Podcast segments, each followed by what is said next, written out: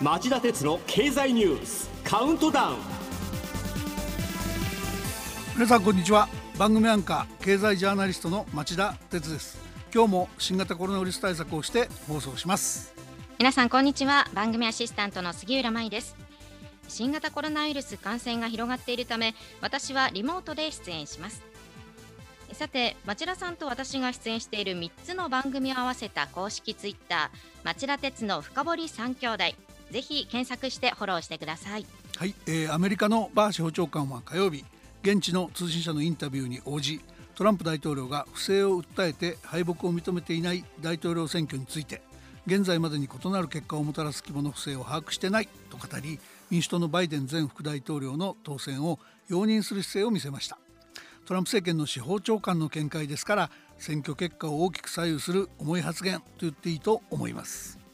この発言に先立ちアメリカでは大統領選挙で激戦だった6つの州が相次いで得票の最終形の結果を発表改めて民主党のバイデン前副大統領の勝利を公式に認定していました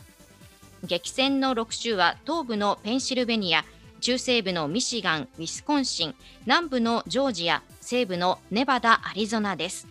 アメリカではトランプ大統領が日曜日テレビの電話インタビューでついに訴訟を連邦最高裁判所に持ち込むのはとても難しいと漏らしました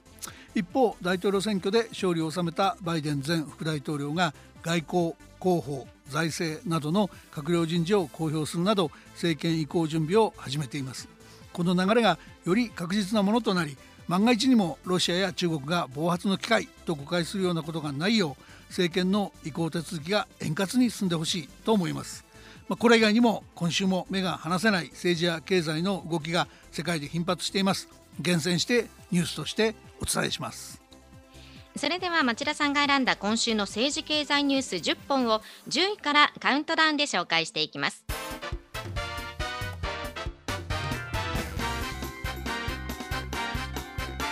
町田鉄の経済ニュースカウントダウン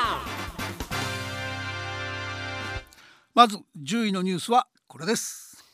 再来年にもスポーツ振興くじトトでサッカーに次ぎバスケが対象に。再来年中にも新たなトトスポーツ振興くじがスタートし対象にサッカーに次ぎバスケットボールが加わることになりました。水曜に改正スポーツ振興投票法が成立したためで災害対策や感染症対策としても新たな財源を確保することになります。改正案をまとめた超党派のスポーツ議員連盟のプロジェクトチームの座長代理を務める自民党の斉藤健氏はくじの還元率が50%と低く設定されているので寄付に近い感覚で、えー、親しみやすいあくじの還元率ですね。で対象競技などの拡大を機にスポーツ界の振興につなげたいと災害や感染症の対策など財源の確保の方にも胸を張っているそうです。ファンの皆さんお小遣いの許す範囲で楽しんであげてください。続いて9位のニュースは。漁業先進国並みの厳格な資源管理で漁業の生産回復を目指す。火曜日改正漁業法が施行に。漁業先進国並みに水産資源管理を厳格にする改正漁業法が火曜施行されました。ヘルシー志向や和食人気などで世界の魚の消費量はここ30年で倍増し水産業が国際的な成長産業となっている中政府は生産量がピーク時の3分の1まで落ち込んだ日本の漁業の復活を目指しています。えー、政府は今回の漁業法改正を70年ぶりの抜本改正と力こぶを入れてます。日本の漁師はこの30年で6割も減り15万人しかいなくなっちゃいました。こんなことじゃ困ります。皆さんも23年前のうなぎの値段の高騰にはショックだったと思います。安くてうまい魚がたくさん食べられるそんな暮らしを持続できるようにしてください。それでは8位のニュースはこれです。バイデン前副大統領が財務長官にイエレン元 FRB 議長を起用。新政権の広報財政チームを女性が独占。アメリカの大統領選で当選を確実にしたバイデン前副大統領は月曜イエレン FRB アメリカ連邦準備理事会前議長を財務長官に指名しました。就任すれば初の女性財務長官となります。またこれに先立ち日曜次期政権の大統領報道官に元国務省報道官のジェン・サキ氏を起用するなど広報チームの中枢幹部7人をすべて女性で固めると発表しました、えー、女性や有色人種の重要ポストでの登用はトランプ政権下で進んだ国家の分断を修復するために不可欠な戦略の一つです。がそれにしてもいざ登用となるとこれだけの数の有能な女性が登用できる、これ日本も負けてられないなと改めて思いました。それからバイデンさん愛犬と遊んでいて足を滑らせて右足首を捻挫。骨にフが入ってたことが日曜日に分かったと報じられてます就任すれば史上最高齢での大統領就任になるのですからくれぐれも健康に健康にはお気をつけください。続いて7位のニュースは。中国経済に黄色信号。マンション市場の在庫が4年ぶりの高い水準に。中国のマンション市場で在庫が増加しています。背景には新型コロナウイルスの打撃が残る地方での販売の伸び悩みがあり在庫面積は2016年秋以来4年ぶりの高水準となっています。このためマンション販売収入への課税が貴重な税収になっている地方政府が税収減につながりかねない値下げ販売を推奨する異例の事態となっています。まさに黄色信号ですね。中国はアメリカと並んで世界や日本の経済のコロナ危機脱出の牽引役と期待されています。ですが、えー、過去の強引な成長戦略の付けで金融や企業不動産の不良債権も増えてます。注意深くモニターしていきましょう。6位のニュースはこれです。福島県立医大附属病院がサイバー攻撃の被害を3年以上も公表せず木曜付の日本経済新聞によりますと福島県立医科大学附属病院で2017年夏パソコンや医療機器が身代金要求型ウイルスのランサムウェアに感染し使用不能になる事件が起きていたことが関係者への取材で分かりましたこの病院は当時身代金を支払うことはしなかったものの事件の発生を公表せず厚生労働省にも報告していませんでした。えー、ほんの23年前まで企業の間でもサイバーアタックで被害に遭った企業がそれを恥と感じてその事実を隠蔽しようとするケースは多かったです。しかしこうした態度は多くの企業が情報を共有し同じ被害に遭わないための対策を講じる点で大きな障害になります。ハッカーたちのやりたい放題を助長することになりかねない。この病院が凍結されたデータを取り戻すために身代金を支払わなかったっていうのは毅然とした立派な態度だったと思いますがその一方で同種のサイバーアタックの多発に備えて情報を共有する勇気も持ってほしかった。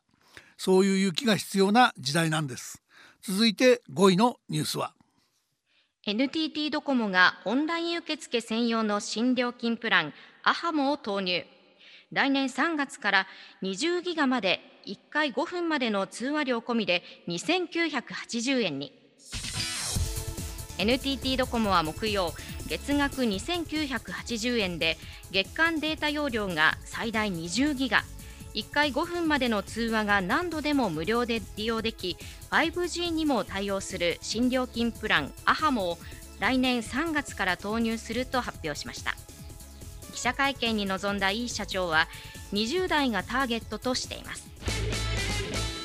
まあ、今までの携帯電話の料金って他社と比較しにくいように分かりにくくするっていうのが基本だったと僕は思ってます。ドコモの新料金プランはそうした時代に終わりを告げるとんでもなく革命的革新的なものかもしれません。というのはここ数週間ライバルたちの間で別ブランド上限20ギガ料金4000円前後で打ち止めとの感染が強かったのに従来の焼き直しで値下げになってないって気がついた政権からもう一段の圧力があり同一ブランド化の別料金プラン20ギガ2980円と踏み込んだことだけがその理由ではありません。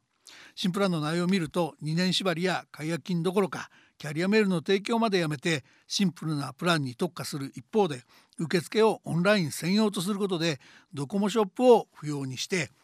えー、販管費の大幅カットを可能にし薄利でも稼げる収益構造への転換を目指したように映るからです。この方向は行き着くと日本ならではのつながりやすい環境を壊す懸念さえあります。基本的には歓迎ですが先行投資や研究開発の資金をどこで稼ぐのか経営から目が離くなり離せなくなりそうです。それでは4位のニュースは？民主活動家の江志法氏や周庭さんへの実刑判決で国際社会から中国や香港当局への批判や懸念の声が相次ぐ。香港の裁判所は水曜去年6月に行われた大規模な抗議デモに関連して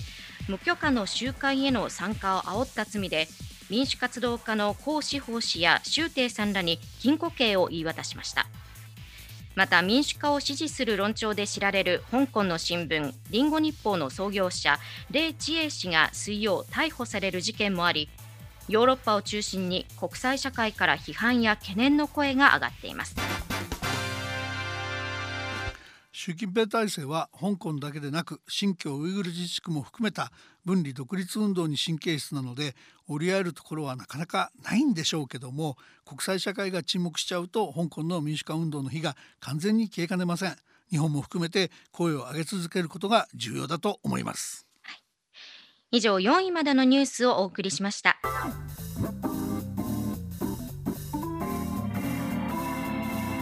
町田鉄の経済ニュースカウントダウン。はい、えー、それでは3位のニュースはこれです。来週からイギリス史上最大のワクチン接種計画がスタート。アメリカの製薬大手ファイザーの新型コロナウイルスワクチンを世界で最初に承認したことを受けてイギリスのジョンソン首相は水曜日来週から史上最大のワクチン接種計画を開始すると宣言しました、えー、今のも含めて今週はコロナとの戦いに明るい材料がいくつもありました。杉浦さんいくつか紹介してください。はい。アメリカのバイオ製薬のモデルナが月曜、開発中のワクチンの緊急使用許可を FDA= アメリカ食品医薬品局に申請、17日にも承認される見通しとなりました。横浜市立大学は水曜、ウイルスに再感染することを防ぐ中和抗体が半年後も98%の人で残っていたとの調査結果を発表しました。無料での接種を可能にする改正予防接種法が水曜日の国会で成立しました。しかし見逃せないのは史上最大のワクチン接種計画開始を宣言したイギリスのジョンソン首相が発したコロナとの戦いは終わってないっていう警鐘でしょうね。次の2位のニュースもその言葉の正しさを示すものになってます。全国の新型コロナウイルスの重症者数が過去最大の497人に。大阪府は医療非常事態を宣言。厚生労働省によりますと新型コロナウイルスに感染した重症者が昨日時点で497人と過去最多となりました。一方大阪府では重症病床の使用率が指標の70%以上になる見通しとなり吉村知事が昨日医療非常事態を宣言しました。菅総理は昨日観光需要喚起策 GoTo トラベルについて来年1月末を想定した期限を想定していた期限を延長すると表明。来週決める追加経済対策に関連予算を盛り込む構えです。感染の拡大が懸念されている東京発着の旅行に関しても65歳以上の高齢者や基礎疾患のある人についてのみ今月17日まで出発する旅行を自粛するよう呼びかけるにとどまってます。まあ、歴代総理が自分の得意分野で自信過剰になって失敗するっていうのはよくあることなんですがどうも菅総理も得意分野のはずの危機管理で失敗しつつある気がしてなりません。それでは1位のニュースはこれです。新車の販売2030年代半ばまでに電動車だけに限定へ。2050年までに温暖化ガスの排出を実質ゼロにする政府目標の達成に向け経済産業省は2030年代半ばにガソリンだけで動く車の販売をゼロとし販売される新車をすべて電気自動車や燃料電池車などの電動車に限る目標の策定に着手しました。世界の動きに追随する格好となりそうです。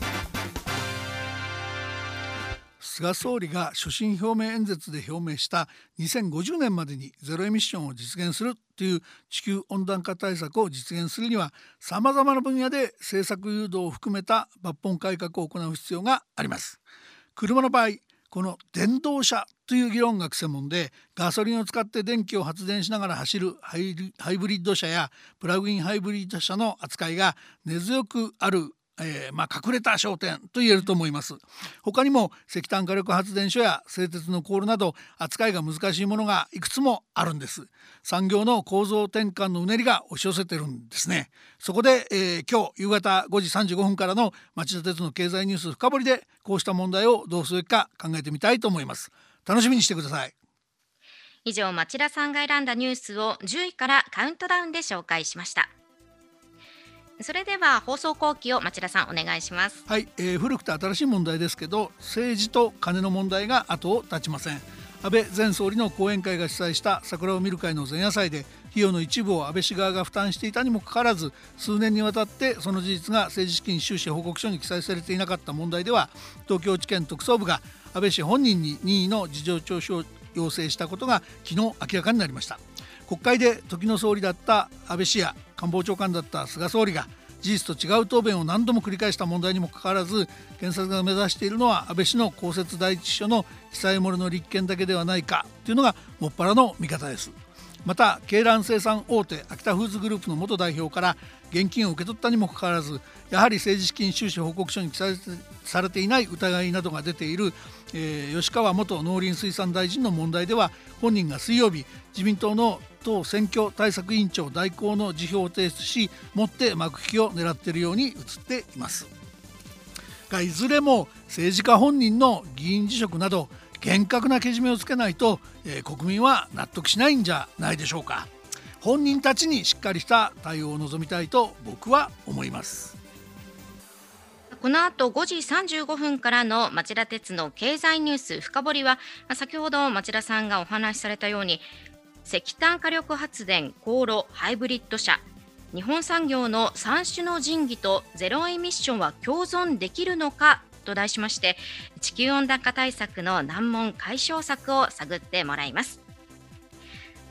さあそれではこの後5時35分から再びお耳にかかりましょう。さようなら。さよなら。